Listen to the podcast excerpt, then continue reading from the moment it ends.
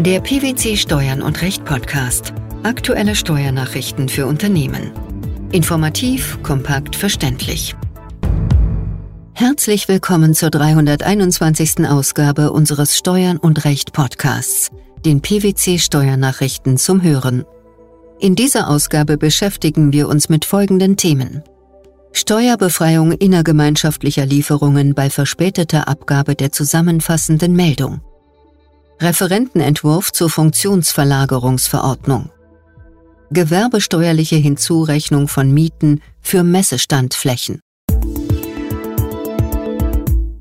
Am zwanzigsten Mai zweitausendzweiundzwanzig hat das Bundesfinanzministerium das bereits länger erwartete Schreiben für den Fall der Steuerbefreiung innergemeinschaftlicher Lieferungen bei verspäteter Abgabe der sogenannten zusammenfassenden Meldung veröffentlicht.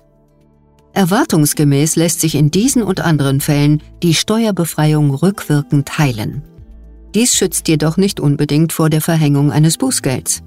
Welchen Hintergrund hat das Schreiben? Mit Wirkung vom ersten Januar zweitausendzwanzig wurden die Voraussetzungen für die Steuerbefreiungen innergemeinschaftlicher Lieferungen im Zuge der sogenannten Quick Fixes ergänzt.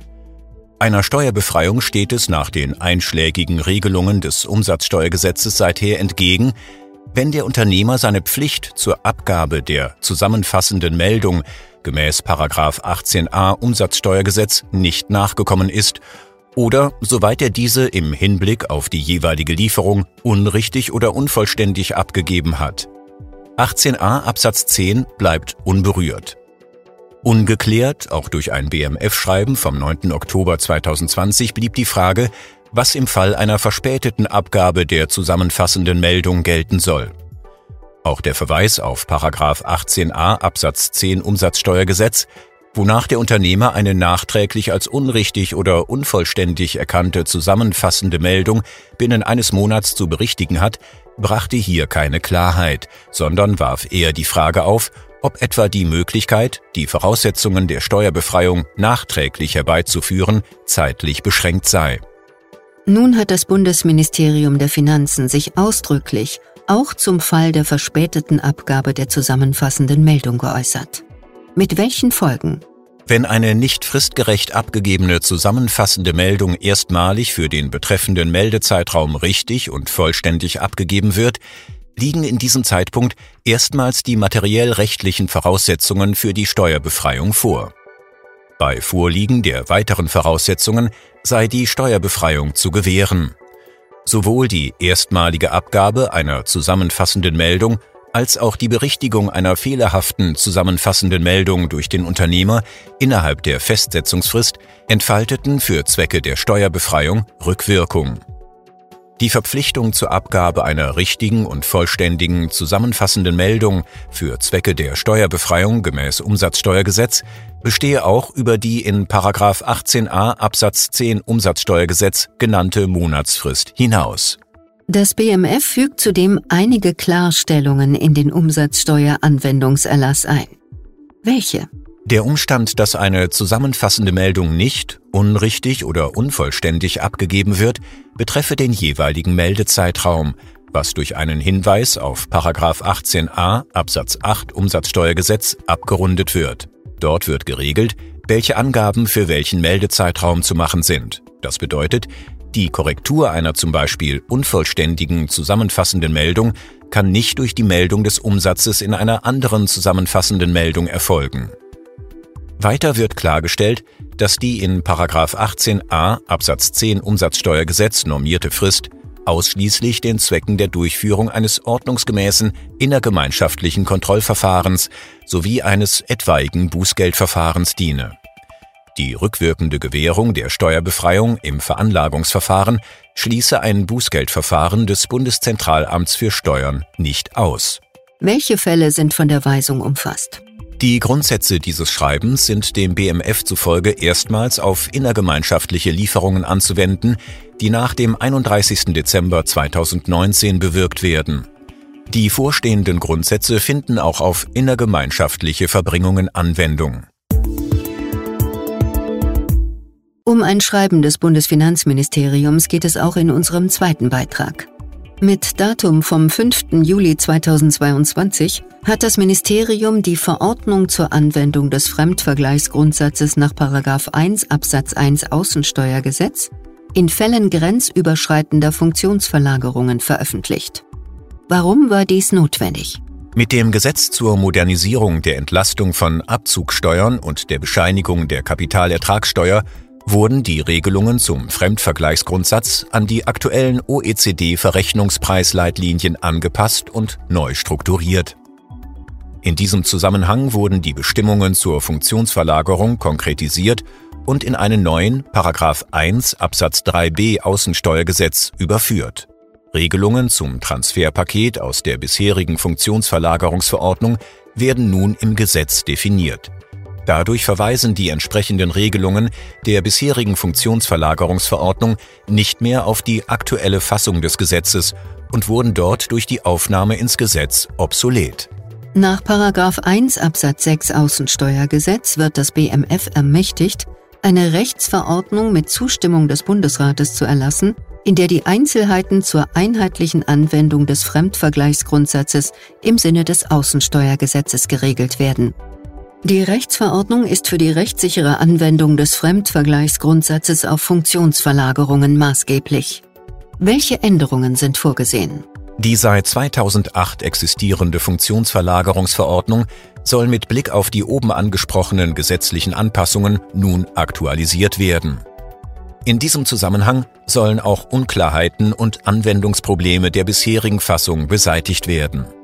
In dem Gesetzentwurf wird unter anderem klargestellt, dass die Regelungen zur Funktionsverlagerung auch auf Vorgänge zwischen einem Unternehmen und seiner Betriebsstätte im Sinne des Paragraph eins Absatz fünf Satz eins Außensteuergesetz anwendbar sind. Wie wirkt die beabsichtigte Anwendungsvorschrift? Die neue Verordnung soll auf alle vollendeten Funktionsverlagerungen in Veranlagungszeiträumen Anwendung finden, die nach dem einunddreißigsten Dezember zweitausendeinundzwanzig beginnen. Auf davor vollendete Funktionsverlagerungen findet die Verordnung in der zuvor geltenden Fassung Anwendung. Damit richtet sich die Verordnung nach der Neufassung des Paragraph eins des Außensteuergesetzes durch das Abzugsteuerentlastungsmodernisierungsgesetz vom zweiten Juni zweitausendeinundzwanzig. Entgelte für Messestandflächen, die ein Unternehmen zu Ausstellungszwecken anmietet, unterliegen nur dann der gewerbesteuerlichen Hinzurechnung, wenn die Messestandfläche bei unterstelltem Eigentum des ausstellenden Unternehmens zu dessen Anlagevermögen gehören würde. Dies hat der Bundesfinanzhof in einem aktuellen Beschluss entschieden. Welche Regelung liegt dem Urteil zugrunde? Gemäß den einschlägigen Regelungen im Gewerbesteuergesetz gilt bei der Gewerbesteuer dem nach den Vorschriften des Einkommensteuer- oder Körperschaftsteuerrechts ermittelten Gewinn werden Miet- und Pachtzinsen, die zuvor gewinnmindernd berücksichtigt wurden, teilweise wieder hinzugerechnet, wenn die Wirtschaftsgüter dem Anlagevermögen des Betriebs des Steuerpflichtigen zuzurechnen sind. Wie gestaltete sich der Streitfall? Die Klägerin ist eine GmbH, deren Gegenstand die Entwicklung, Herstellung und der Vertrieb von Maschinen ist. Sie selbst hat keinen Direktvertrieb, sondern verkauft ihre Produkte durch ein stehendes Händlernetz. In den Streitjahren mietete die Klägerin wiederholt auf bestimmten turnusmäßig stattfindenden Messen Ausstellungsflächen und Räumlichkeiten an, um ihre Produkte dort zu präsentieren. Sie zog die Kosten hierfür von ihrem Gewinn ab, nahm jedoch keine Hinzurechnung eines Anteils dieser Ausgaben gemäß Gewerbesteuergesetz vor. Das Finanzamt war nach Durchführung einer Betriebsprüfung der Auffassung, dass der gewerbliche Gewinn um den gesetzlich vorgesehenen Teil der Mietzinsen erhöht werden müsse. Das Finanzgericht Münster entschied hingegen, dass eine Hinzurechnung nicht in Betracht komme. Mit welcher Begründung bestätigte der Bundesfinanzhof nun das Urteil der Vorinstanz? Die gewerbesteuerrechtliche Hinzurechnung setze voraus, dass die gemieteten oder gepachteten Wirtschaftsgüter bei fiktiver Betrachtung Anlagevermögen des Steuerpflichtigen seien, wenn sie in seinem Eigentum stehen würden. Für die Zugehörigkeit zum Anlagevermögen komme es darauf an, ob der Geschäftszweck des betreffenden Unternehmens und auch die speziellen betrieblichen Verhältnisse, wie zum Beispiel die Bedeutung der Messepräsenz innerhalb des von dem Unternehmen praktizierten Vertriebssystems, das dauerhafte Vorhandensein einer entsprechenden Messestandfläche erfordere. Auf dieser Grundlage sei das Finanzgericht ohne Rechtsfehler zu dem Ergebnis gelangt, dass die Messestandflächen durch die vereinzelt kurzzeitige Anmietung unter Berücksichtigung des Geschäftsgegenstands und der speziellen betrieblichen Verhältnisse nicht dem fiktiven Anlagevermögen zuzuordnen seien. Die Steuerbefreiung innergemeinschaftlicher Lieferungen bei verspäteter Abgabe der zusammenfassenden Meldung, der Referentenentwurf zur Funktionsverlagerungsverordnung sowie die gewerbesteuerliche Hinzurechnung von Mieten für Messestandflächen. Das waren die Themen der dreihunderteinundzwanzigsten Ausgabe unseres Steuern und Recht Podcasts, den P W C Steuernachrichten zum Hören. Wir freuen uns, dass Sie dabei waren und hoffen, dass Sie auch das nächste Mal wieder in die P W C Steuernachrichten reinhören.